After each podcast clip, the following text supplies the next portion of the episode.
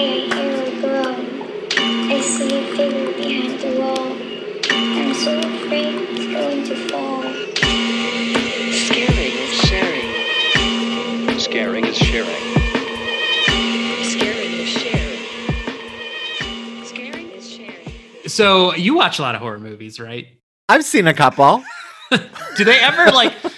do, do they ever like get into your head so much like you're dreaming you're in a horror movie?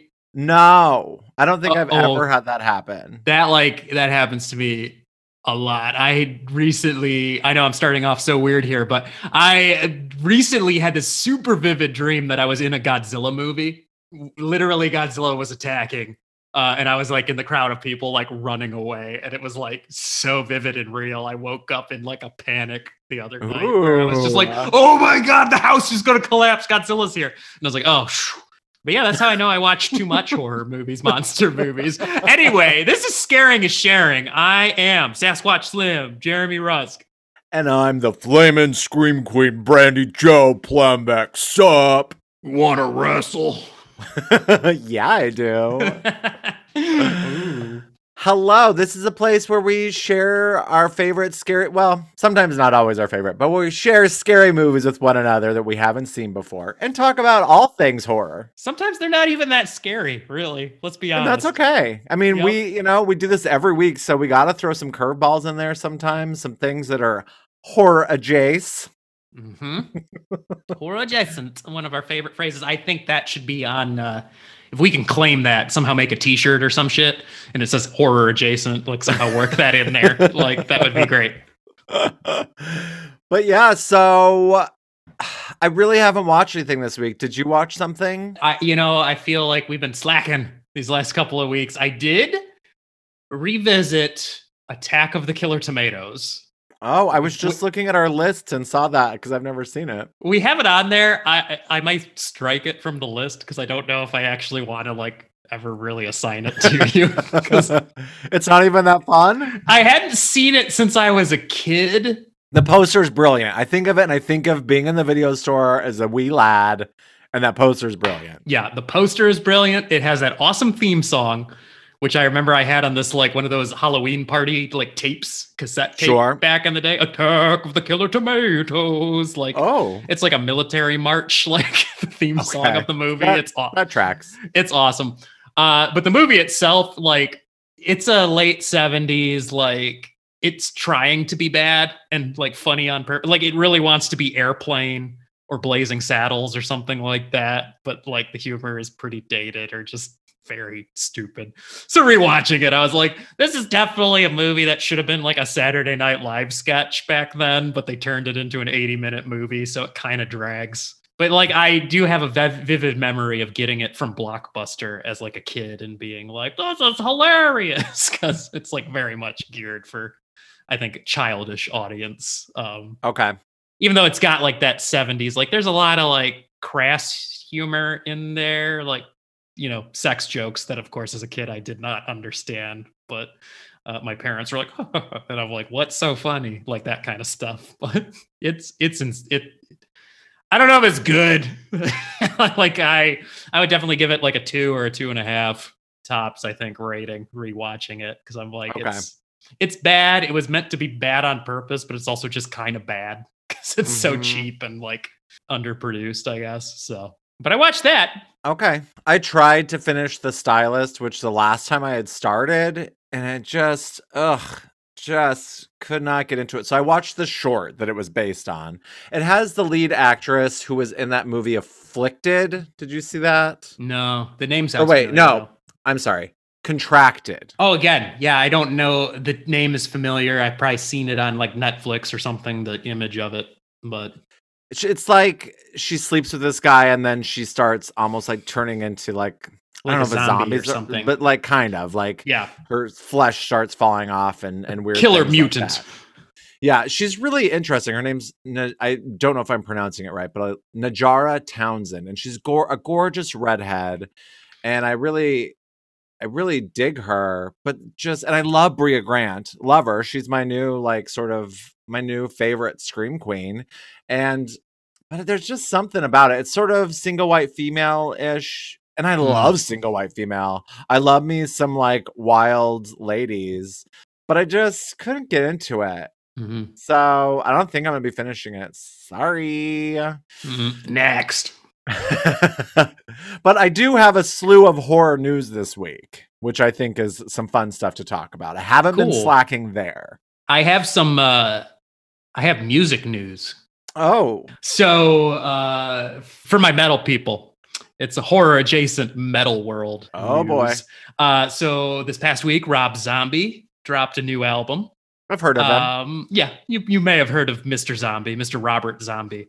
If I, I mean, if you're a fan of what he does already, you know, just heavy metal riffing with his stream of consciousness, you know, pop culture, singing about Blacula and H.G. Wells and whatever horror and science fiction he can reference, like you're gonna dig it. It's exactly like you know what he does and what he does well. So check that out if you guys are so inclined. He's put out like a music video for his song, which the, the title is the Eternal Struggles of the Howling Man, which is like a Wolfman themed song, of course, with a That's cool what it little, sounds like. cool little video attached to it. Uh, and I wish I could tell you the name of the album, but he's been doing this thing lately where he gives them these like convoluted long titles. So I'm gonna pull it up real quick.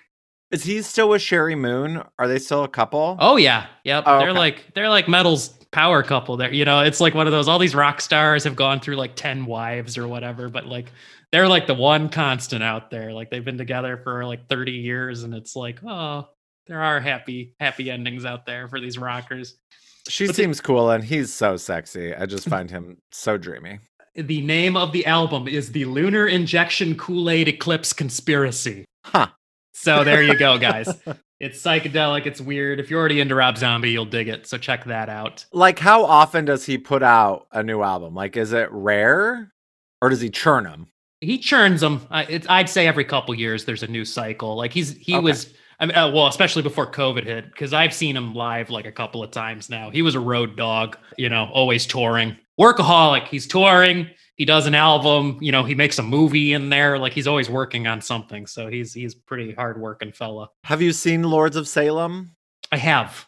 Are you a fan? When I saw it, I was underwhelmed by it. I walked out being like, eh, I don't think I dig that one. You saw it at the theater? I saw it at the theater when it came Okay. out years ago because it was so weird. It's like it was even for him, it was different from the other stuff he had been doing at the time. But it, I've seen retrospectives where like critics after the fact have been like, actually, I think this movie is better than people thought it was or whatever. So I've always wanted to revisit it, but I haven't since I saw it. So it might I might throw it in the rewatch pile one day to see how I feel. And what about 31? 31 I saw too. That was another one where I'm uh 31 felt like what he had already done with House of a Thousand Corpses and Devil's Rejects, but even cheaper and like more quickly made. Uh, I know some people liked it, but I was like, it's just more of the same. I like he's a filmmaker that I really want him to do something different from just, you know, gory, intense slasher like stories. Well, isn't that sort of isn't Lords from Salem a little bit different? I haven't seen it, but it looks like more of like a story about witches, but not like filled with this weird, you know, gore with clowns and things like that. Yeah, I mean it is different, but still like features. I, he he verged really hard into like real psychedelic imagery and stuff in that one, Okay. where I feel like it was the plot was a little light, uh, and he was really going for some strange and almost like a Stanley Kubrick kind of thing with like just lots of weird visuals thrown in there. That I I, I, want to see him get out of horror. I guess I, I would like to see if he can do something that's uh, uh, different from horror, like uh, I don't know, maybe like a straight action movie or even well.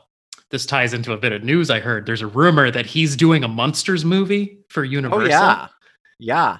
that's floating around and i'm like maybe that's it maybe that'll be the thing that's like shows that he's got a little more range because i would hope that it's still going to be a comedy because i know he's like a monster super fan Hmm. so yeah he would probably be the right choice to try and revive it and probably stay true to the original show too No, I don't really know the Munsters, but isn't it like there's sort of like each of the big monsters and they're part of a family? Like there's like a werewolf and a vampire and a zombie yeah or a mummy. yeah I was always, as a kid, the Addams family, they had like the cool movies. Like those modern, you know, Addams Family and Addams Family Values with Raul Yes. Julia And and Joan Anjelica Huston. Yeah, and Joan Cusack. in the second one. in the second one, Christopher Lloyd as Uncle Fester. Like those movies are Christina great. Ricci, like in Yes. movies that she's perfect in. Yeah, those movies are so good. Uh, but when you took the Addams Family show compared to the Munsters show, uh, the original TV series, I, I was a Munsters guy because the Addams Family TV show was like they're just weird.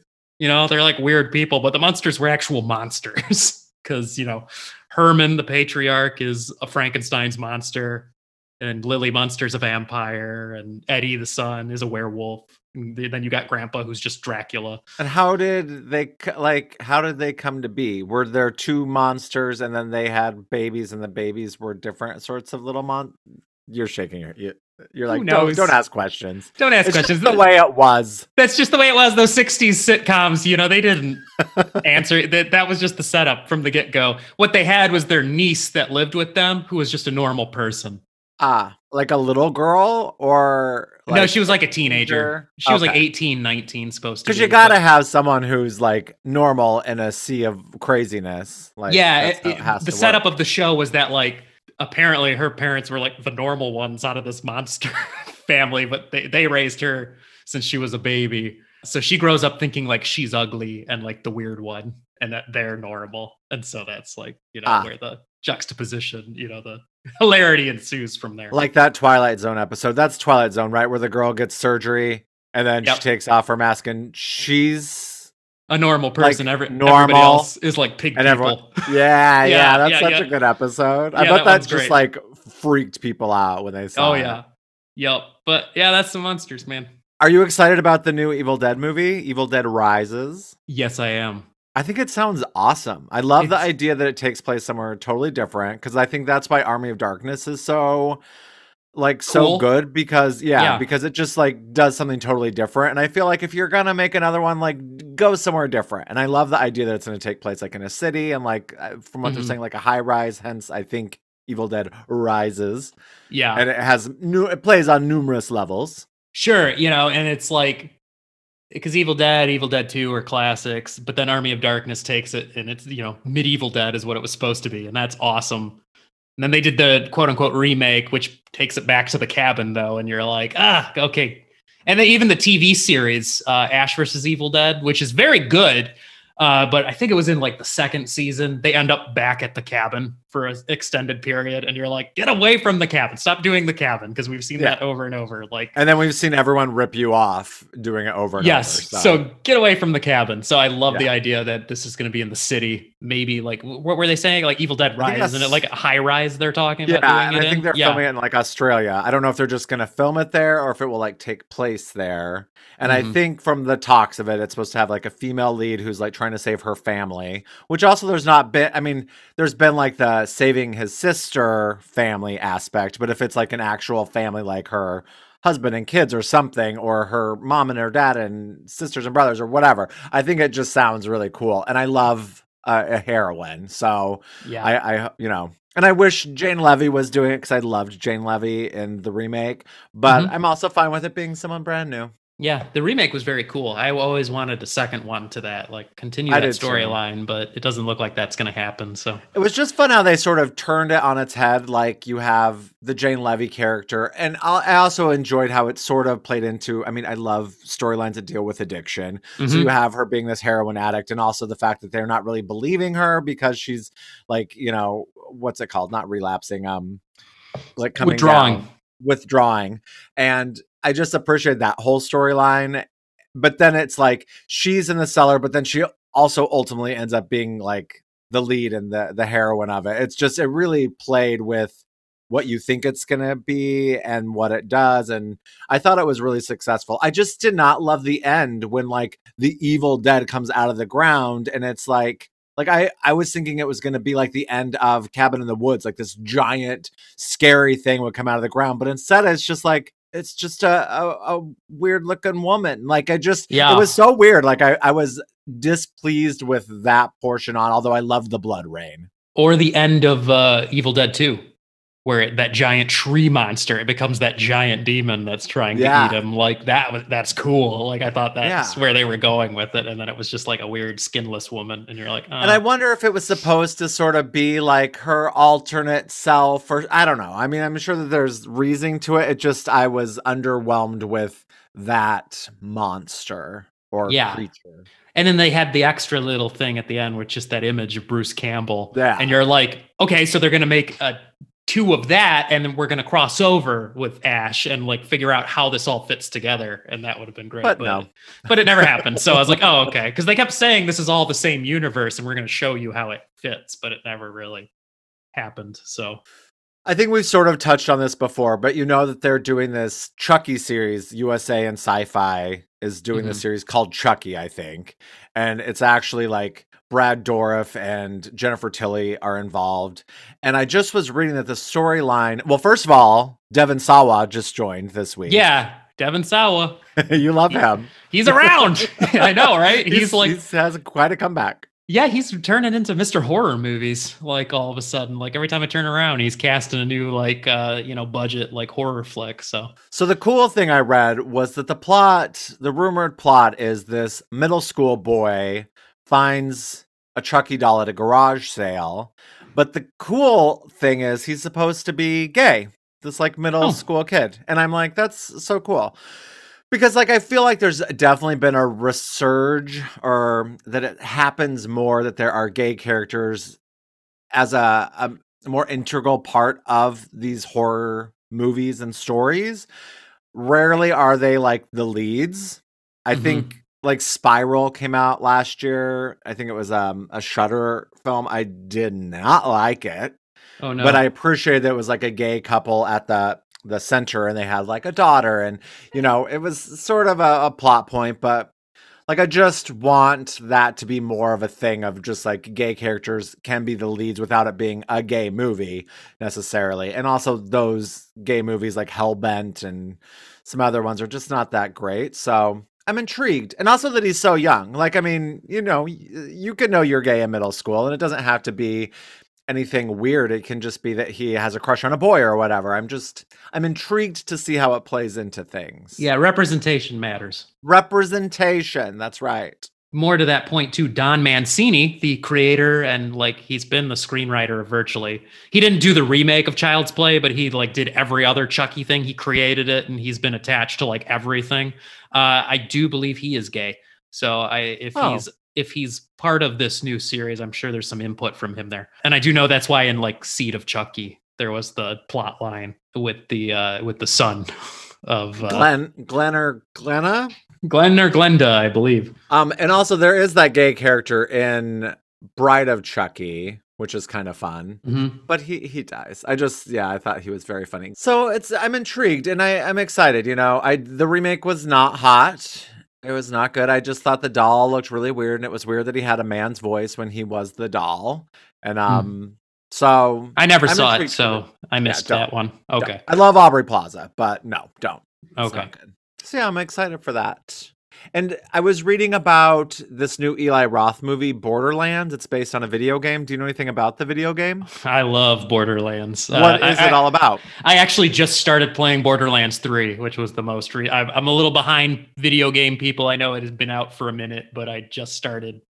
Uh, I imagine vampires. Is it vampires? No, it is science fiction, outer space. It's it's like a western science fiction where the the loose plot of the games is that there's the planet Pandora, which is like this outlaw frontier world where they have things called vaults buried there, uh, which all have like treasure, unknown treasures or whatever.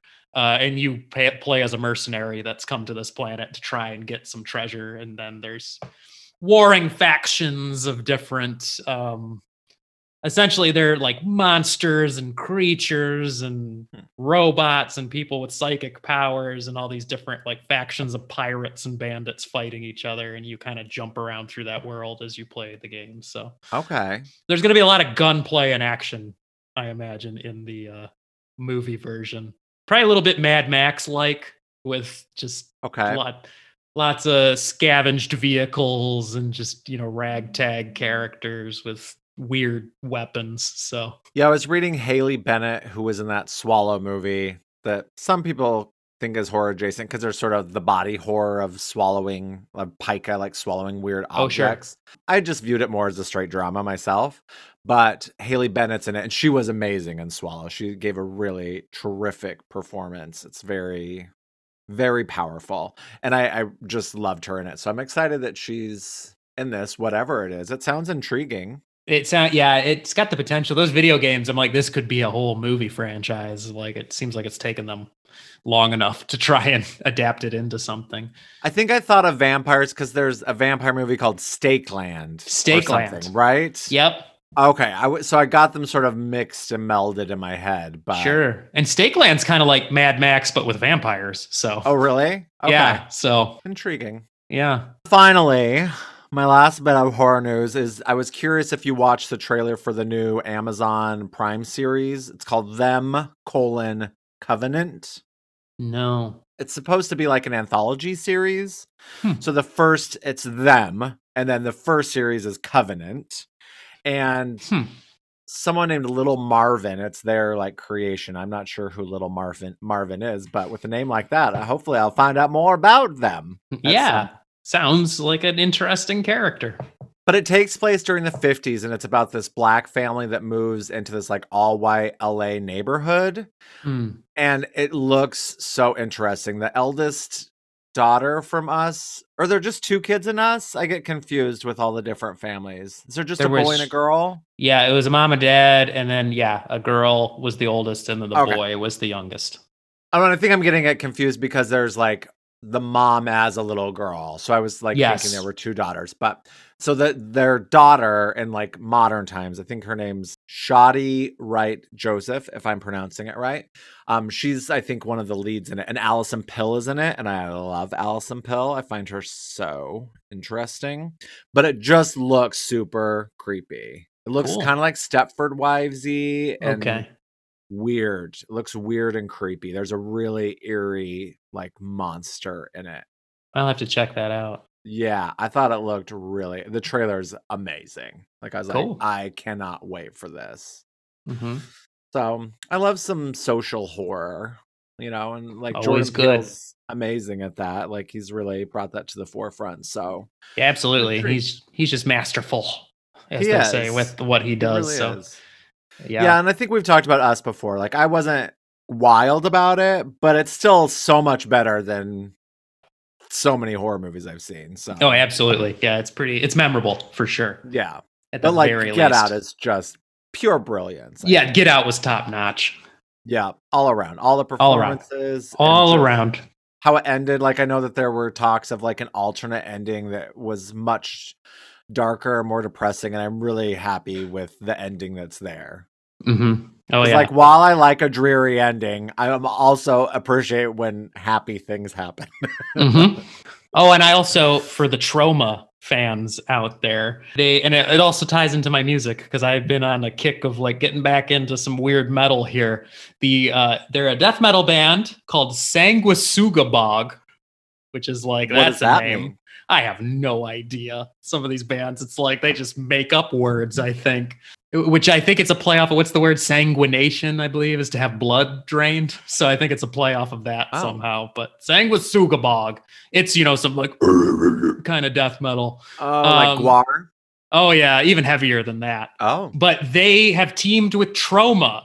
They've been they've got a new album coming out soon, and they teamed with Troma, and they've done a couple music videos that are pretty Oh. fun if you're a Troma fan. Like the first one is the members of the band all like get these injections in their dicks, and they turn into the big dick monster. That's Oh. like the dick monster puppet that pops up in a lot of Troma stuff, and then they have to get their dicks cut off, and the monster's killed. wow. And then there's a sequel video where one of the dick monsters has turned into a giant Godzilla dick monster that's destroying uh, Tromaville. And Sergeant Kabuki Man comes and turns into a giant robot and fights him. And it's like, okay, that's okay. fantastic melding because you, you know, in the Venn diagram of Troma fans, death metal fans, there's a lot of overlap there. So I imagine some- there is. there's some brilliant marketing there. I'm one of them. I fall right in there. So it's like, check out Sanguisugabogg's music videos, guys. If you're into that sort of thing, if you like Troma and death metal, you'll probably dig it. Cool. Get into it. Get into it. Gordon the chest, I think, is the name of the new one that's out. So, uh, and if you find that video, you'll probably find uh, the one before. I think is Dick Fillet. I think is the name of the song. So, uh, fun stuff. Yeah, sure is. Oh, also on TV, I just caught part of Jurassic Park the other day. The Uh, Orig. the Ridge, man. And I was just, it took me down memory lane for a minute. I mean, I've seen it like a billion million times over the years, but one, seeing Sam Neill after watching Possession so recently, I was like, man, it's crazy to see where your career trajectory went from doing these real weird movies to like being a big mainstream star because of Jurassic Park. And then I was thinking about when I saw Jurassic Park, like I was a little guy when that came out and was in theaters. And I remember my dad took me and my cousin, uh, and it like scared the shit out of us that movie. Like, you know, we were ready for some dinosaur, like we were dinosaur obsessed little little boys, but seeing that movie, we're like, holy shit, dinosaurs are scary.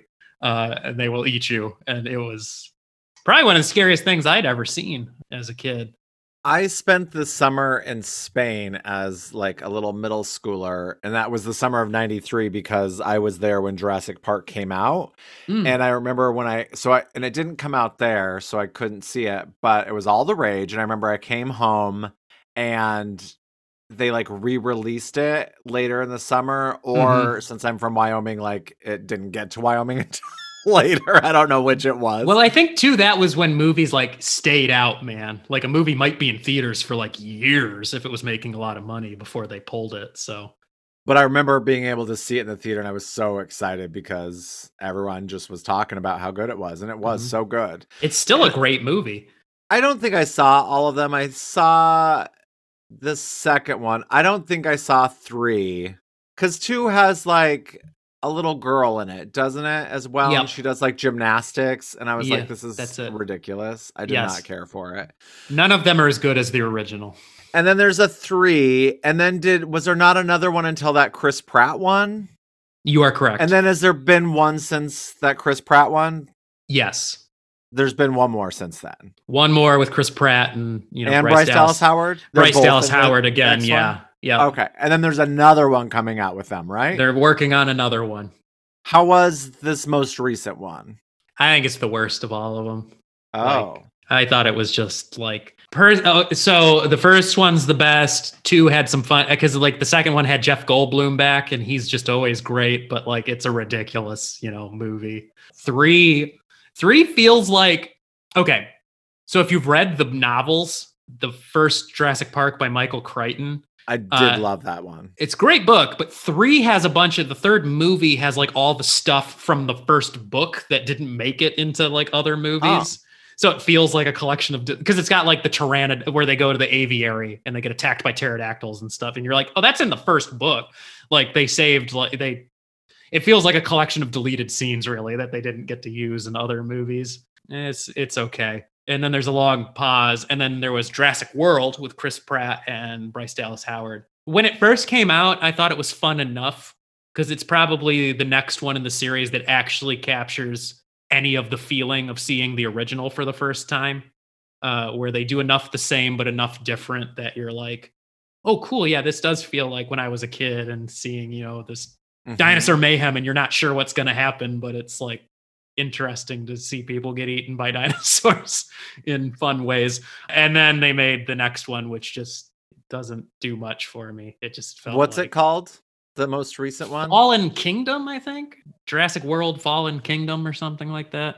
that sounds boring. Or Lost Kingdom. I don't know. It it, it, Jurassic World Fallen Kingdom. You're Okay, right. yeah. It feels kind of like a rehash of what they did with The Lost World, the second one, which was like scientists come and they take the dinosaurs and they're trying to use them as like weapons for the military or like sell them off to rich. It just, it's not very exciting or interesting. So, Well, interesting. Well, I will probably go see the new one. I mean, I'll keep seeing them. I'm a sucker for these franchises. You know, nostalgia is a powerful thing. So I'll probably see every one they put out. But I remember my favorite part of Jurassic World was Lauren Lapkus. She was like, like she's like the quirky. I can't remember what she was, like an assistant or like Mhm. a something like that. Like she, I just remember she was very funny. That was the first time I'd ever seen her, and I was like, oh my god, whoever that woman Yeah. is, is hilarious. Yeah. It was a good time. And Judy Greer never Yep. works enough. I mean, she works a, l- all the time, but like She works all I the time, but have she- enough of her. She should be the lead in like most things. She's always relegated now to like yep, a supporting role. the daughter, the sister, The mom. Like, yep, she- the mom. She needs to just be the hero in something, and I would be I would be so there for that. Yeah, that moment in the most recent Halloween was so good. Where you know she's like She calling gets to- out for mom, and then she's like, "Gotcha." Yeah, she gets to kick some ass. It's Yeah. awesome. yeah, I hope she doesn't die in two or three, but I bet she will. We'll see. we will see. Well, share with me. What are you gonna share with me this week? Give it It's- to me. It's time. I got to give a shout out to my brother because he inspired Hey, me. bro. To, yeah, Bert, if you're listening, that's my brother Robert. Uh, Bert. Do you call him Burr? I, call him Bert. Oh, Bert. fun. Yep. But he told me that I should give you this movie. Uh, it, it feels very timely too because uh, we just watched a movie from Ireland. And by the time people hear this, it'll be post St. Patrick's Day. So I'm sending you Oh. back to Ireland and I am giving you Rawhead Rex. Oh. Mm, This was mhm. one of the ones you submitted for Strange Cinema Saturdays. Yes. It, And it, was- looked amazing. it got uh, oh, don't get too excited because Oh. it's uh I mean, in a bad way. yeah go into this with you know expecting to have some fun uh, with a goofy kind of movie what little i'm going to tell you is like yes it's from ireland set in ireland and uh, this movie scared the ever living shit out of me as a kid like i saw that i like it was burned in my brain for many years as this like that was so terrifying uh, and I never knew what it was, and I like rediscovered it as an adult, like what that movie was. Uh, and you know, rewatching it, you're like, okay, it hasn't aged necessarily. The child mind really builds things up. Well, I know it's Clive Barker. I know there's a weird Mhm. monster in it. We saw the trailer, but like when I try to think of a plot for it, all I can think of is Pumpkinhead. So I, there's a monster. I feel like there's probably a family at the heart of it. It's Clive Barker, so he's not normally, from what I know of, like like oh, a little family. So I don't know. I feel like somehow a monster is summoned, or people uncover something, and this monster comes out. Since it's in Ireland, I feel like it deals with some lore. But I think Clive Barker's English. you're like, correct. Yeah, he's English. He's English. But I think this monster will be somehow summoned and is going to be very pissed off that it was and wreak havoc on the world. But I feel he's to get killed. He's to die. Oh, no- be No evil prevails this time. Nope, no evil will not prevail. But I feel like oh. he's a big, scary monster. I just keep thinking of Pumpkinhead, which I know in that, and I've not seen that either. But I think like a guy's kid is killed, so he has like a witch like summon this monster to seek revenge. So that's what I keep going to with Rawhead Rex, that it's like a revenge tale with a monster. and I don't think that that's right. But and we just saw the trailer like two or three weeks ago, but I cannot for the life of me remember anything except for glimpses of the monster. Yeah, and that one got a really big response too, like big It meteor. did. Like people were really excited for that one too. So So yeah, I'm in. I'm intrigued. I think Clive Barker directed it. no, No, he just wrote it. But He is the wrote it. book called Rawhead Rex? it's uh, it's based on a novella of his uh, that was part of the Books of Blood, and it is Okay. called Rawhead Rex. It's one of the uh, entries in the Books of Blood series. Have you read it? I read it, parts of it, like ages ago, years ago. Okay. And in fact, I kind of like, well, maybe I can find a copy of it again and brush up before we discuss. But yeah, I do know this was like the beginning in the movie world of Clive Barker becoming a name. Okay. In the, in the film world. So All right.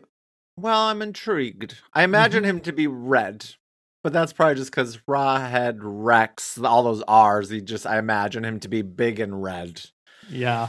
I think he's very large, though, this monster. I imagine him with a square head of some nature. Again, I think I'm going to Pumpkinhead. like Pumpkinhead has like a weird. Does he almost look like a xenomorph? Yeah. Pumpkinhead, uh, the movie was uh, directed by, uh, and the creature was designed by Stan Winston, who you know worked on uh, the special effects guy that worked on Jurassic Park uh, and the Alien movies. You know, so Ah, so that makes sense. There and I've is, heard, yeah. aren't they supposed to be remaking that or something? Pumpkinhead. Probably. Yeah. Probably everything's supposed to, you know, Rawhead Rex is supposed to get a remake. Everything's supposed to get a Oh. remake. So, you know, Okay. we'll see if any of them ever happen. But All right. well, there you go. Very cool. Great. Well, I'm giving you Big Bad Wolves. Big Bad Wolves. I know the name of this. I just told it to you. You just told it to me. I oh, this name sounds familiar. I should say this was kind of like a hit a few years ago. I think, uh, like on the indie circuit or something like that. Um, I believe this is foreign, if I remember, and it's like from Israel or the Middle East or something like that. I thought I might be way off, but this is a revenge story. I think. I think somebody, if I remember, someone's from what I heard of it. Of course, I haven't seen it, but what, what I seem to want to say, I think I saw a trailer or something years ago. okay. What year is this? Do you know the year off the top? of your head? 2013. Okay, yeah. So uh, yeah, I think I saw the trailer years ago or something. I think it's like somebody's like daughter or girlfriend or some I want to say female relation gets murdered and he goes out for revenge against some bad dudes, whoever it was that did this. Uh, and hilarity ensues. So that's what that's what I As think. often is the case with revenge tales. Uh, obviously, heartwarming family. like Last House on the Left. Hilarious. Hilarity ensues. That's That's what I Krug. Is he Krug or Krug? Krug. Is it pronounced Krug? Like Is it Freddy Krug? Krueger? Yeah, I think it's Krug, like Freddy Krueger. Okay. I think. Sure. Okay. Sure. Yep. But that's what I think. It's a revenge story. Well, you know more about it than I thought you did. Oh wow. but- okay. Yeah. Cool. But still, I'm excited on. for you to watch it. Yep. I heard. And it I'm was- excited to rewatch it. It's been a long time. I remember it got like rave reviews when it came out, if I recall. So Okay. Okay. yeah. Cool. Well, we'll see you back here in a minute to discuss. With a bunch of couple of crazy movies. So That's right. see you guys in a minute. Sid, don't you blame the movies. Movies don't create psychos. Movies make psychos more creative.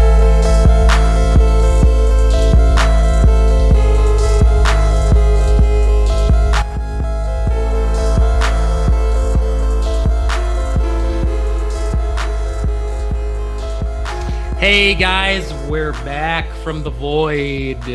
Guess who's back? Back again. Sasquatch Slim, Slim and his friend.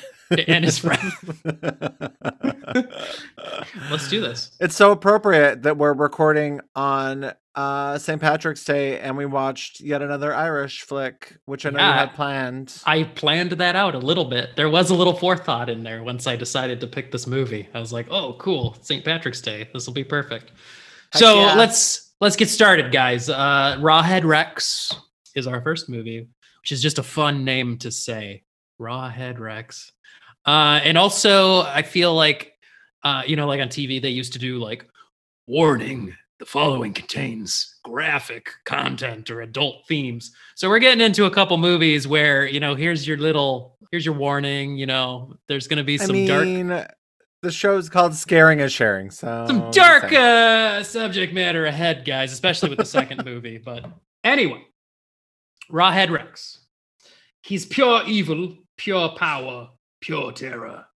Ireland will never be the same after Rawhead Rex, a particularly nasty demon, is released from his underground prison by an unwitting farmer. The film follows Rex's cross country rampage while a man struggles to stop it.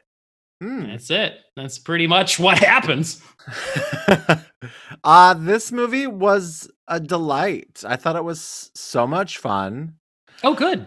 So before we watched it, I had like pulled up the poster, which is like the one of him like awakening, which yeah, is coming up just a beautiful poster. And that image was the best image of him throughout the Mhm. whole thing. Yeah. Oh, Because- yeah. Because the costume's pretty hokey.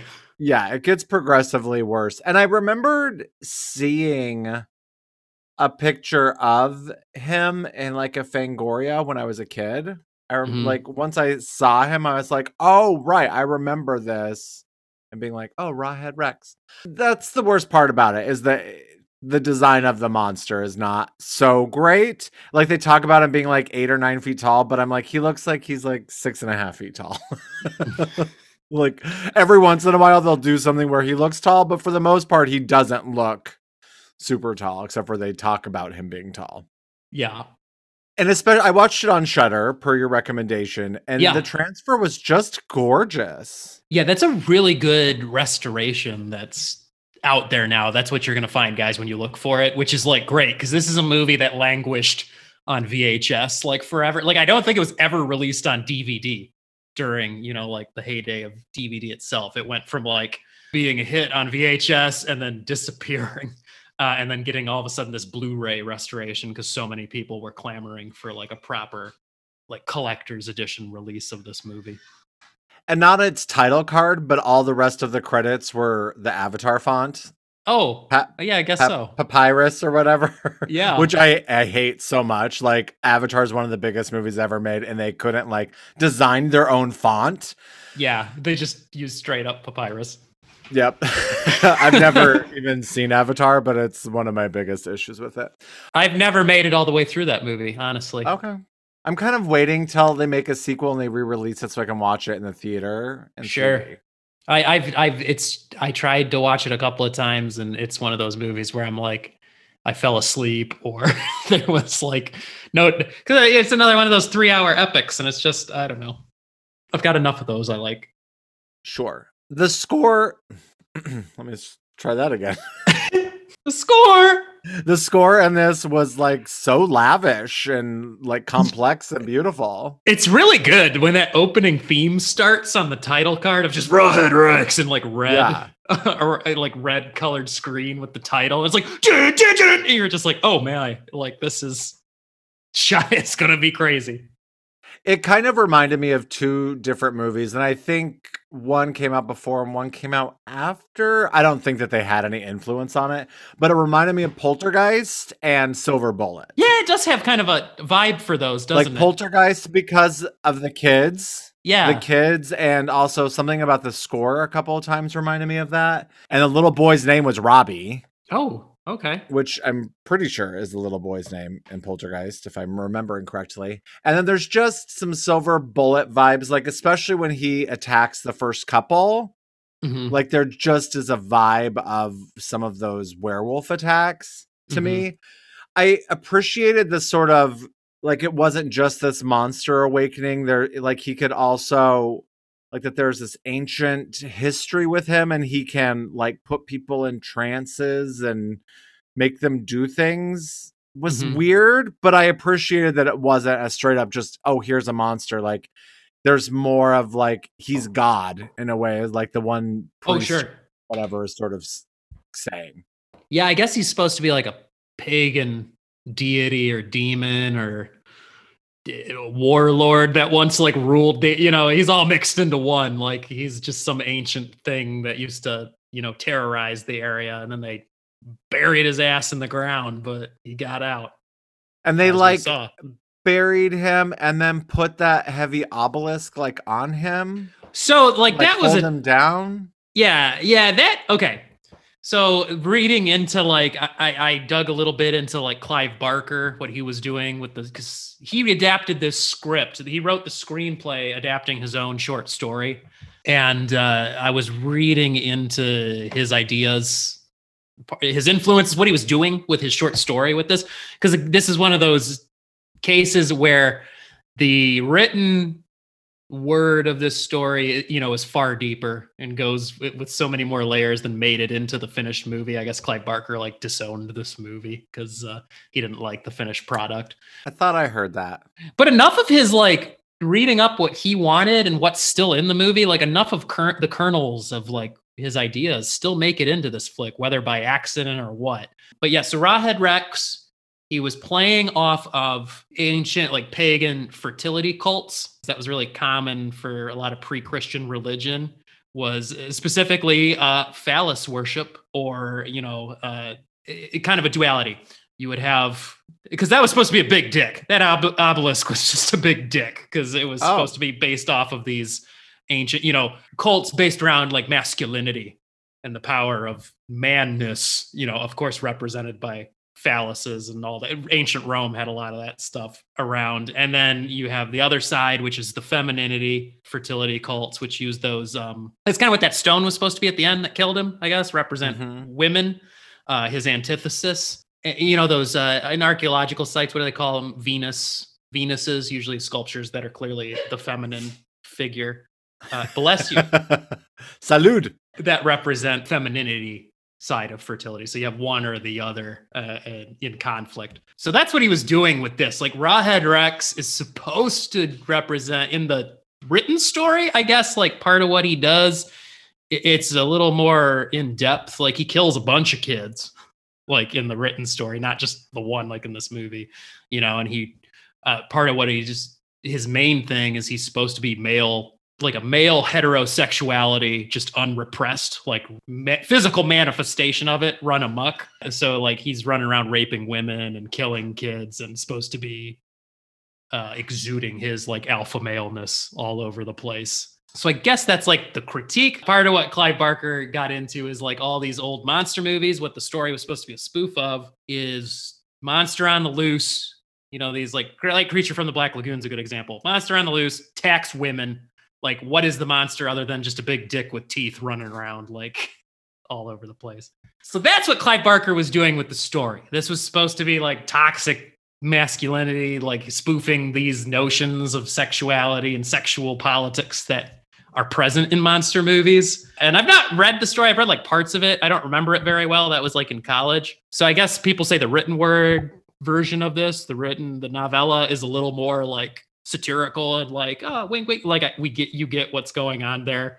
Whereas he didn't like what the movie did was literally take his spoof of Monster on the Loose stories and just make it a Monster on the Loose story with less of the nuance he thought should be in there. I found when the dad's son was getting killed, like he seemingly gets caught in the gate, but then like while it's happening, he's just like, no, and he doesn't actually seem to be trying to get To loose. save his son whatsoever.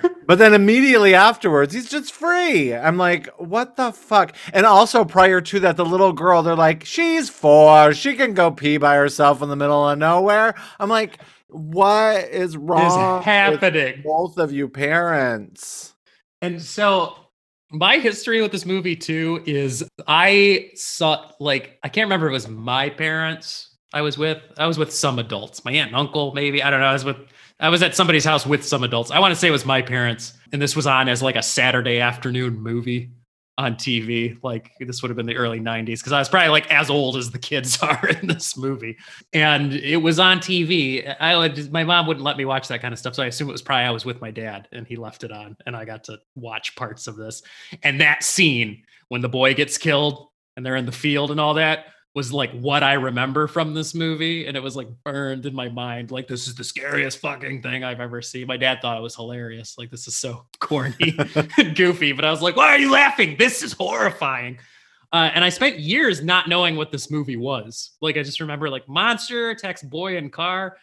Eventually, through the beauty of the internet, I found out it was Rawhead Rex. And then, then for years after that, it lingered in my brain as like, oh, that's like the scariest movie ever made, right? Like it's really intense. And then I finally saw it as an adult, and I'm like, oh, it's fun, but it's like it's not really that scary.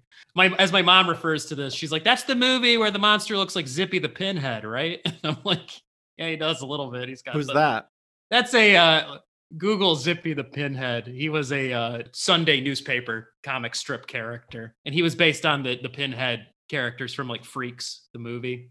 Oh, Okay. but he's you know Rawhead's got his pointy head and his mohawk, and he does when you pull up Zippy the Pinhead, you're like, uh, huh, yeah, looks a little bit like him. And at the end, when they're like at like the cemetery, not the very very end, but like leading up to it, does Rawhead Rex piss on that priest? Oh yeah, yep, yep, yep. The the famous baptism scene. He's supposed to be baptizing the priest as his like acolyte. With his jizz or with his pee? I think I assume it's pissing. Like I saw like some people online think it's like ejaculate or referred it to it as like such. jizz. So I'm not sure if it's jizz, if it's piss, if it's both. Uh huh. Jis.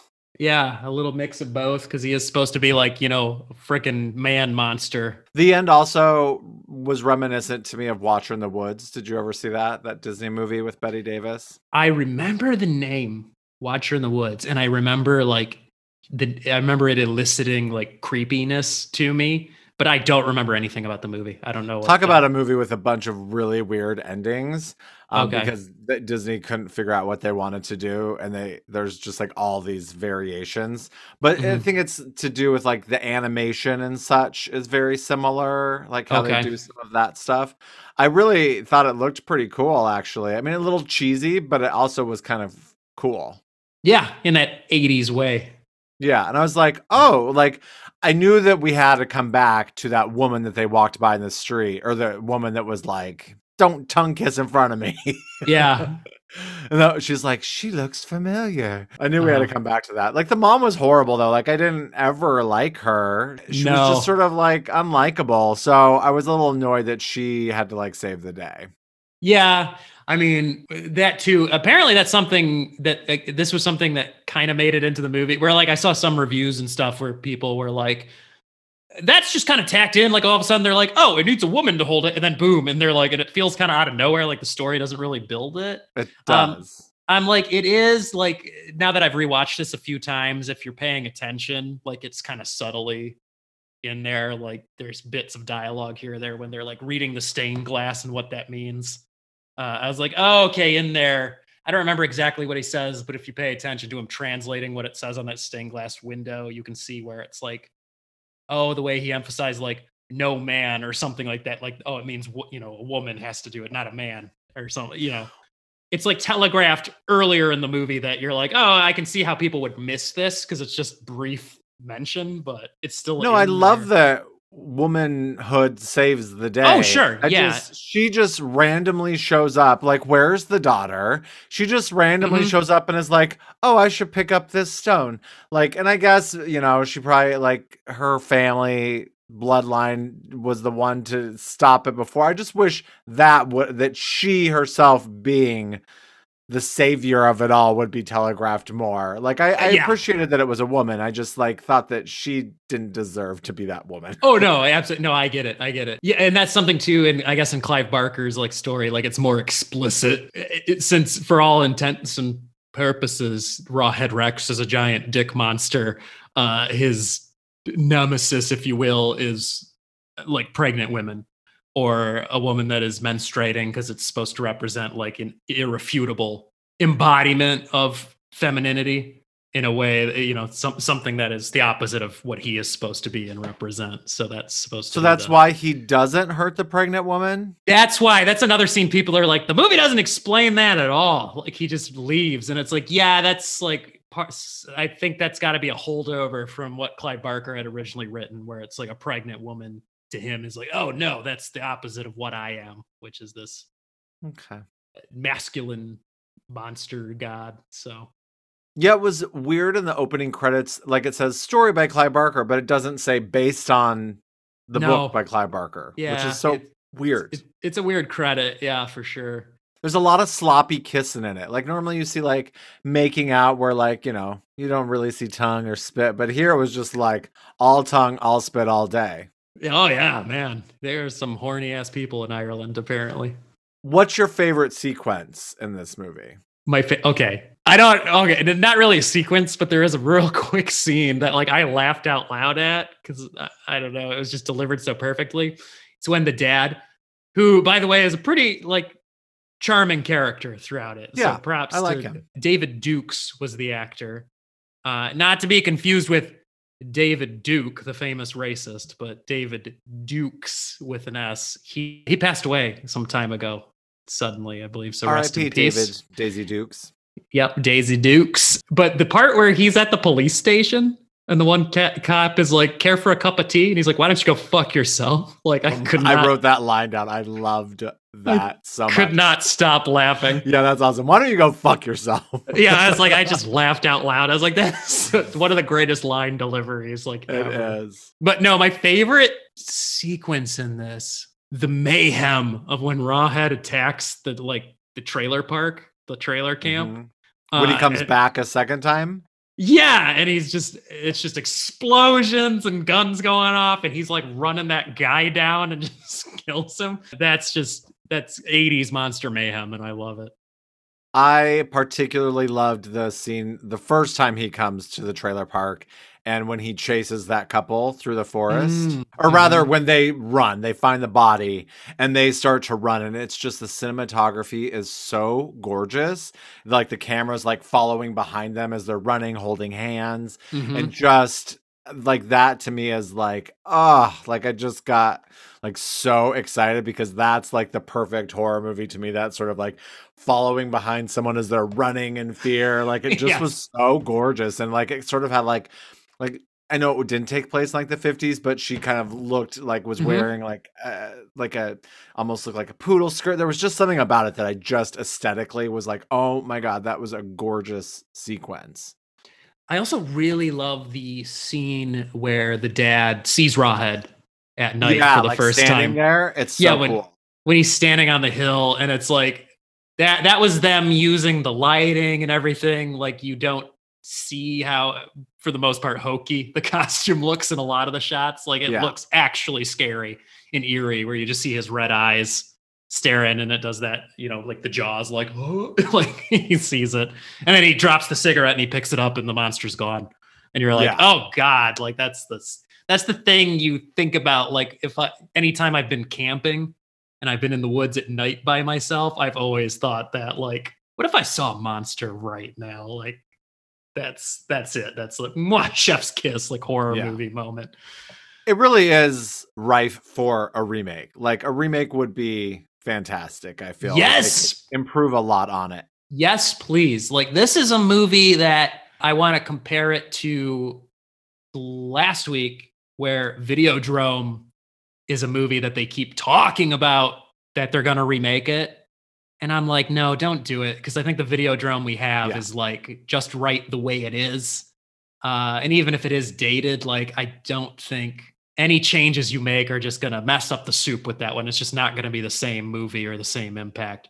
Whereas something like this, another cult movie that I love, like I still love this movie for what it is, but like, yes, do a remake, make something cooler, bigger, better, eh, you know, whatever. Run wild with it. I'm sure there's a lot of angles they could take with a remake. Yeah, the original is great, but I think it could really benefit from a remake. And I don't know why Clive Barker doesn't like it so much. Like, I mean, I obviously haven't read his book.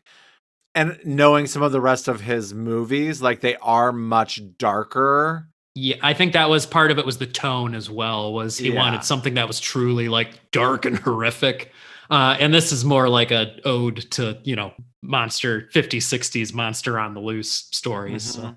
Yeah, but it's it's real good. I think it Yep. and it really, I mean, it's not talked about much. No, Like- I, I know I know it's got like a cult following among like monster people like me because it's like cool monster that you know people don't talk about enough. Kind of like I'd say Pumpkinhead, you know, like somebody like that that's known, but you know, second rung, third rung kind of monster. And I was pretty right. My assumption of what it was all about that there was a family at the heart of it, a monster's unleashed, Irish lore, havoc is wreaked, people will be killed and died, evil will not. Well, I said Mhm. evil will not prevail. I guess it. does. I mean, he lives. Spoilers. He lives at the end. Yeah, so. he pops back up. But and I said a revenge tale with a monster, and I mean, revenge isn't.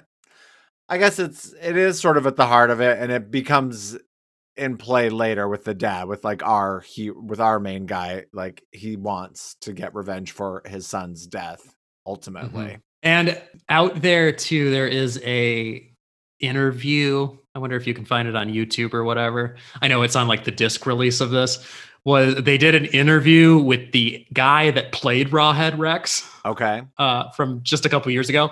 He is like a he's just shy of seven feet, so that's how tall the monster was in reality. But he was just some German guy. He was literally 19 years old when he made this movie. Apparently, he was like a university student in Ireland and like saw the call for like we're doing this monster movie and he was just like I love monster movies so he went and they're like you get to be the monster so he was just this 19 year old German guy that played the monster and this is his like one screen credit That's amazing. Good for him. Yeah, and he did it over like a summer or whatever, whatever his exchange program thing was in Ireland. And I'm like, that's incredible. That's my dream.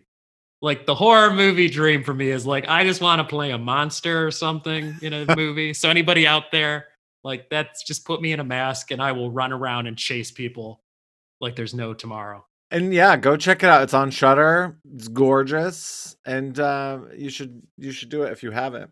Oh, absolutely. And it's it's definitely a uh, you know this is this is the beginnings of Clive Barker in cinema because this was the movie he wanted more control. So he's like, my next movie that gets adapted, my next work that gets adapted, I'm directing it, and that was Hellraiser.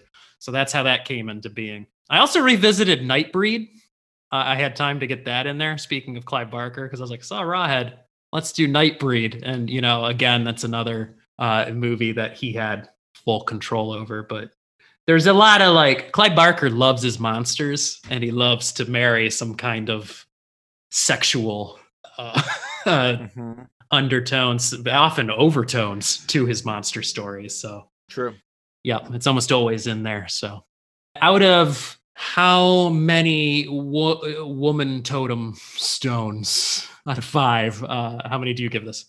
I give it three and a half. Wow, very good. I was thinking like this could go either way when I started rewatching this. I'm like, either you'll be so like put off by like the corny 80s-ness of this movie, uh, or you'll dig it. So I'm glad you dug it. I think you give it more than me. I give it a three, a straight three. Okay.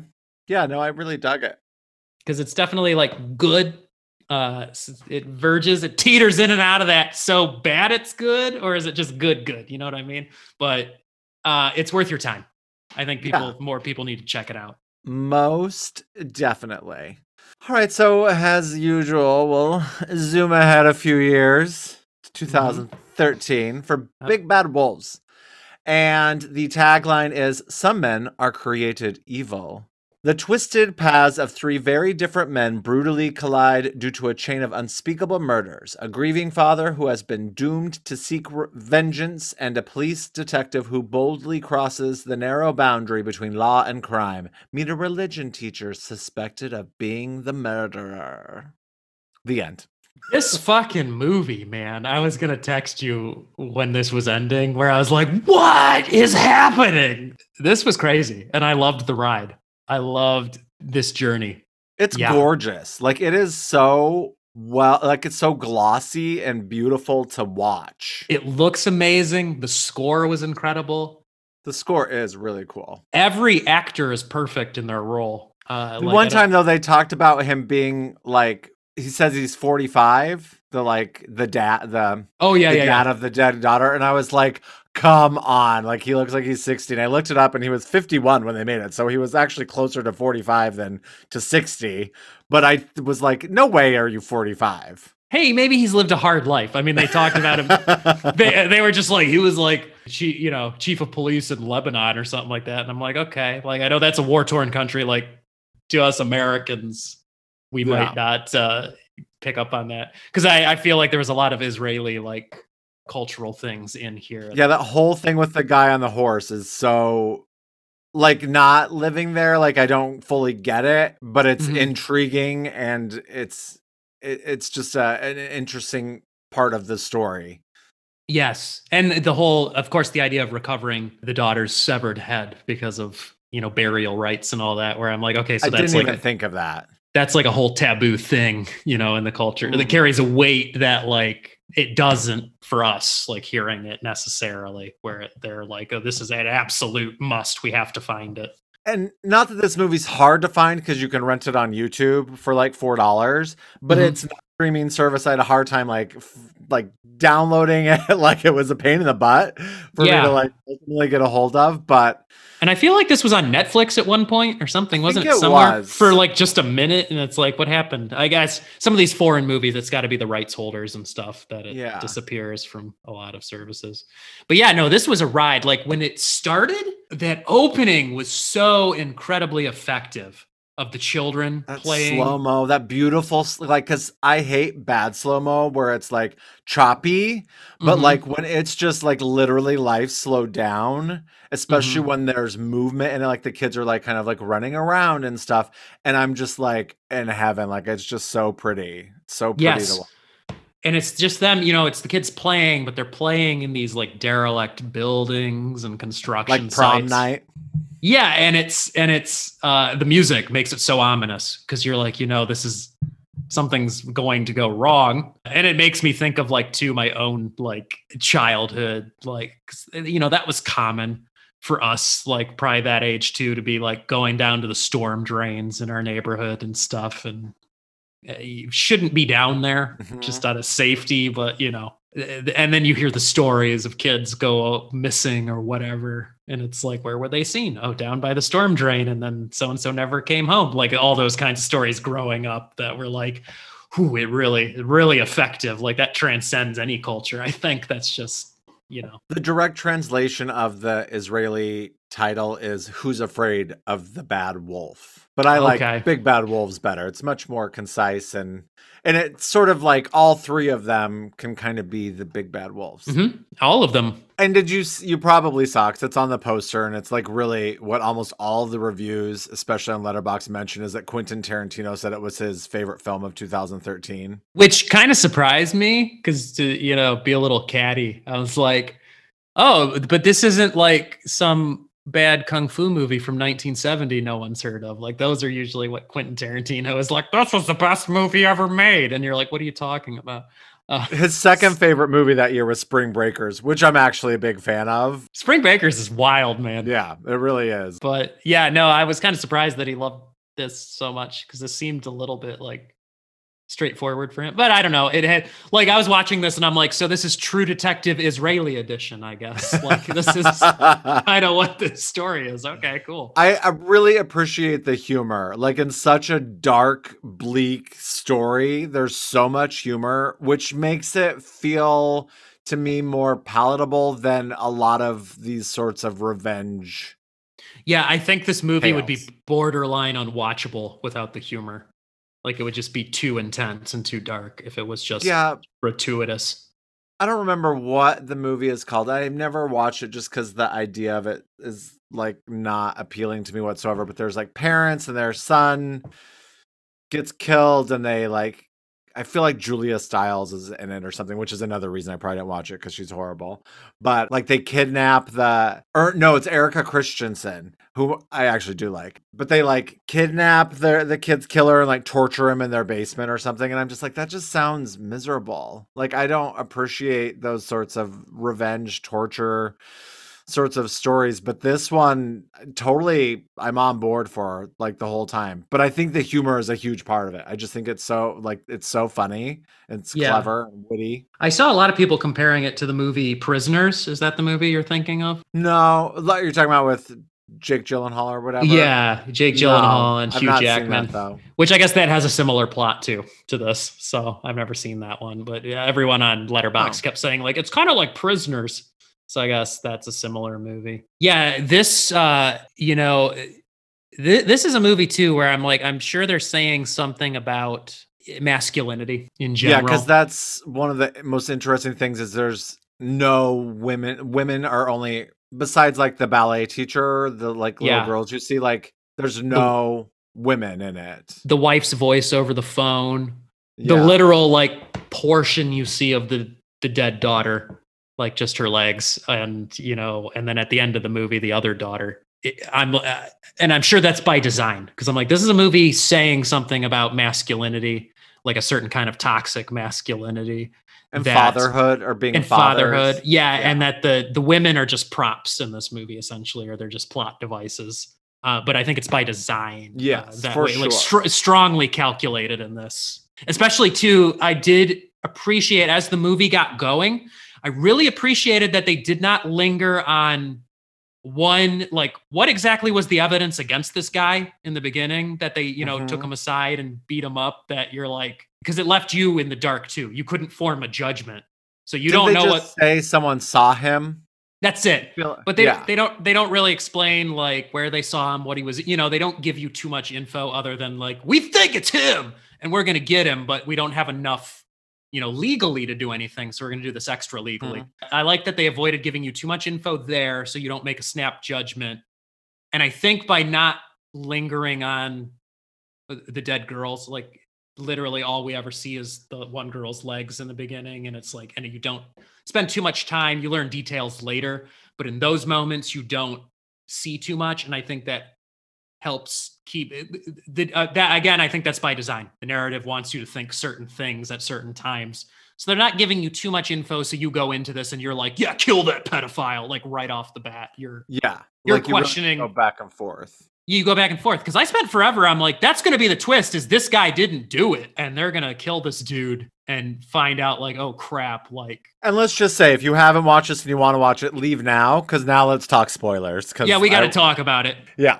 So that's kind of what you were thinking. Like you didn't really like even when the detective talks to his wife and then comes back to the house, like then were you like, oh, he did do it? oh yeah, no, I was absolutely. Okay. I grabbed that moment where he's like, "You're a father," and I was like, "How does he know he has a daughter?" Like the Oh, detective didn't I even didn't question even- that. I was Oh, like, "How the fuck does that dude know that the detective has a daughter? Like he shouldn't know that. Like that's gonna be something." It was so was like- clever how they set it up with him talking to his wife about not being able to see the daughter, yet he's at the ballet class. And like Mhm. you just assume that that little girl is his daughter. Yep. And yeah, yeah, and the detective's daughter was in that ballet class, you know, as Yeah. well. So no, it's that like, well, that was his daughter in the beginning. That was with like the cake and everything. That's how I imagined it to be. okay. But earlier, when you think the pedophile Oh, with his daughter, he's actually with the policeman's daughter.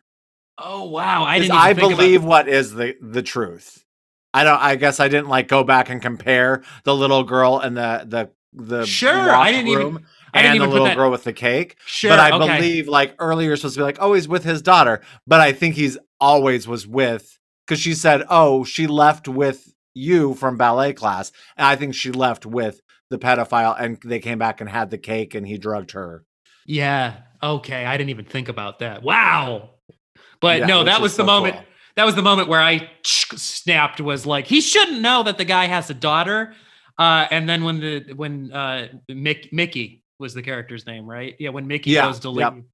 when Mickey goes to leave, uh, the dude is like, if you leave now, you're going to regret this for the rest of your life because that's you know Mhm, because mhm. he's never gonna see his daughter again is what's gonna happen because that guy knows he's gonna die and he's like i'm not gonna exactly what happens i'm not gonna tell you where she is and i was like holy shit no the guy did do it and that was his like his you know he, he thought his ace in the hole. That's what he was holding on to the whole time. I just feel like like I I like the ending, but it, like I was imagining in my head that it was gonna be a but like all three of them or four of them with the dad, like the dad of the the dad, that like they were all gonna end up like killing each other and no one was gonna find out any answers as opposed to just how it ended. That's how I felt last night. But as we're talking about, it, I'm like, oh, the ending is so good.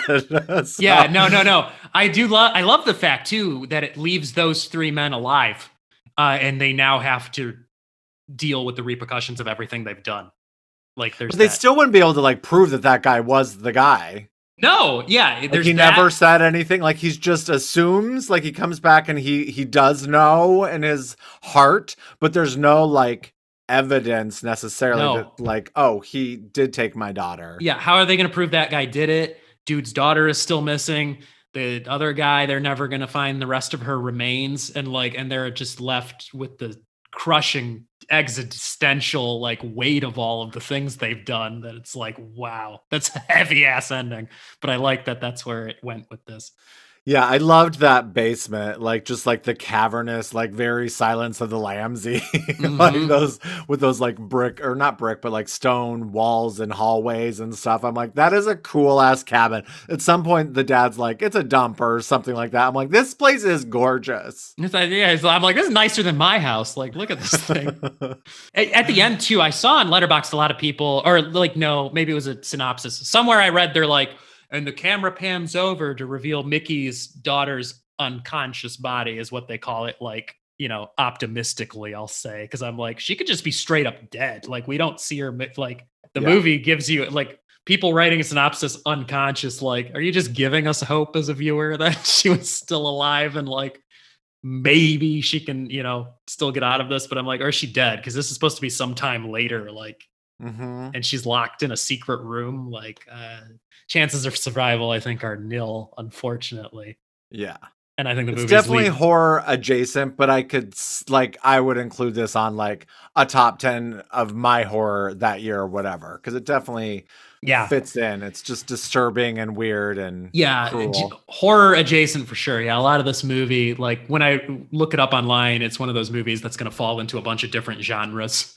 Uh, because you can be like, you know, it's like a pitch black comedy, but it's Mhm. got horror elements. It's a crime thriller. It's, you know, I would call it a neo noir. It would fall into that yes. uh, yes. definition, I think, very easily. But yeah, man, this was like a revelation. This was a good one uh, to get. That I'd heard so many good things about it, uh, and it definitely lived up to the hype. And I don't know how this one fell out because this is so like a movie for me. Like that's what I was thinking watching it. I was like, you picked a really good one for me. That uh, as far as my taste goes, I was all about this. Well, good. I was hoping that that would be the case. And I was excited to watch it and be like, man, this is just like as good as I remember. I remember for a while it was one that I would show to people, and then it just sort of fell away. Like I stopped thinking about it, or maybe it's because it's foreign and, you know, Mhm. you're late at night, like, you know, getting high with people and like watching a foreign movie is like not necessarily like the thing you want to like go to. Yeah, for sure. It, it was pretty cool too. Like, I, so the movie was in Hebrew, uh, since it was Israeli, and I'm sure there's a whole Israeli film industry that I like don't even know anything about. But I'm like, I think this is the only like Hebrew language, you know, Israeli movie I can think of that I've even seen. Yeah. and it's just like I found it to be uh, just a fascinating language to listen to, uh, be yeah, spoken I did too. like because i think that's part of the fun too of foreign films for for us americans is to listen to these other language fluent speakers speak them and some of them have such a like beauty to the language itself that i'm like oh man i wish i could speak more than english because Yeah, you should never watch anything dubbed. It's just the worst thing ever. yeah yeah absolutely Except I for agree. animation. Like animation, I think that that's fine. yeah i think like- animation it works for but yeah most i feel like virtually all movies like don't watch it dub watch it in the original language Just and can't you have to Take hear it in the that way. emotion from their voice and, and all yeah that. ab- absolutely but yeah so this was just a great experience altogether watching Good. I think some connections between the two is like a father's revenge. That was like a huge one I felt between Yeah. Rawhead Rex and this. Yep. And I felt both of these movies were like a statement about like in the one movie it's represented in a freaking monster literally uh, and then in this movie it's in the monstrous acts that men do but it's like these are both about like toxic masculinity or like a type of Mhm. just uh destructive male energy both Yes. of them for sure so and i think i got like my synopsis was pretty much right like i guess i'd heard enough of this Yep, movie exactly. Somebody's Uh, daughter gets murdered, revenge, hilarity ensues. I was right about the hilarity ensues. Like I was so shocked that I was like, actually, it is funny. Oh wow. It is. Oh, the police chief was maybe my favorite character. his son was mine. His son was incredible. The scene with the son, where he was like letting his son chew out the detective as well. So like good. that was incredible. What a good scene. Yeah, that was hilarious. And there is just something too, like I did appreciate the movie for its moments of like the tenderness between the father and son in that scene. And they and they Mhm. recreate it kind of again with the, you know, uh Giddy, is that his name? The uh the dad of the murdered daughter. And then when Yep. his dad shows up, like uh, there there are these moments of like father son tenderness that I feel like oftentimes movies feel like that's too mushy, not manly enough. We can't go there. But this movie kind of treaded close to that, where I'm like, that's realistic. I can relate to that. I feel so. yeah, that he's there for his son when he finds everything out. He's like, all right, well, how do we do this? And then he's like, Yeah. much like animals, what scares humans the most is fire. Oh, I was like, holy crap! I know. I was like, Dad is hardcore. Oh my god, Grandpa, wow! And he just blow torches the dude.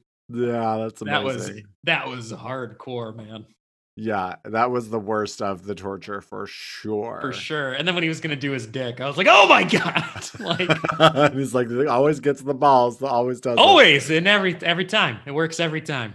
Yep. So, how many ripped out toenails do you give this out of five? Uh, I'm gonna give it a straight four today. Beautiful. I kind of like lingered on this. I'm like, do I want to give it more or not? Uh, but today I give it a four. I give it four as well. I will probably rewatch this movie for sure. Like this is going to be a I got to come back and revisit this and see how I feel the next time. I'm sure I'll still enjoy it. But this is a movie that feels like by its very construction, it's very craftsman like. So there is like I think they want you to come back and watch this multiple times and meditate on it and try and uh, think about life, the universe, and everything as you watch this Yes, movie. So there you go. Well, good. I'm glad you watched it. I, I mean, enjoyed it. I was thinking, I was hoping you would give it four stars, but then like earlier, I'm like, oh, he'll probably give it three and a half. But I should have just stuck with my gut.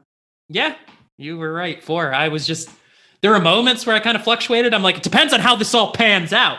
Because I was getting real frustrated where the movie was going to give us no answers. Uh, I was like, I wouldn't have hated it if it was vague and we never knew any truths. But no, I appreciated it that it went there just enough that I feel like you know that there is only one answer, which is that guy fucking did it. But you know, he he took his secrets to his grave with him, and it's like, Yeah. that- that's that's how the cookie crumbles, I guess. It's how the poisoned cookie crumbles. That's it. The poison cake makes you pass out. well, awesome. Well, write us if, especially if you've seen this. Like, let us know what you thought. Yeah, absolutely. We want to, if you're out there, write to that email, scaring is sharing at gmail.com. That's right. I got it right. I'm used to you saying it most of the time. So write to us there. If you've seen these movies, tell us about your thoughts, your experiences with these movies. Like, you know, I don't know, any movies, any of them, really. That's right. Anything we've up. talked about. Yeah. Do you agree that Brandy Joe's been on fire these last couple of weeks with like between extraordinary and this? I'm like, man, you're Oh. just giving me some of my favorite stuff I think you've given me so far. like it are definitely contenders for the top spots. So Well, we um, got a long way to go. yeah, and there's a the higher you go, the longer the fall. So so don't worry, because I got some, I'm sure I can pull up some bottom of the barrel stuff well, I can't wait. watch as well. So We'll uh, come yeah. back next week and see what we got in store for each other then. Uh-huh. It's gonna get wild, I can guarantee. That's right. Well, guys, it's been a blast. Indeed. We shared some laughs. We shared know. some screams. We shared some screams. So keep on sharing them. And we'll see you next week. Bye.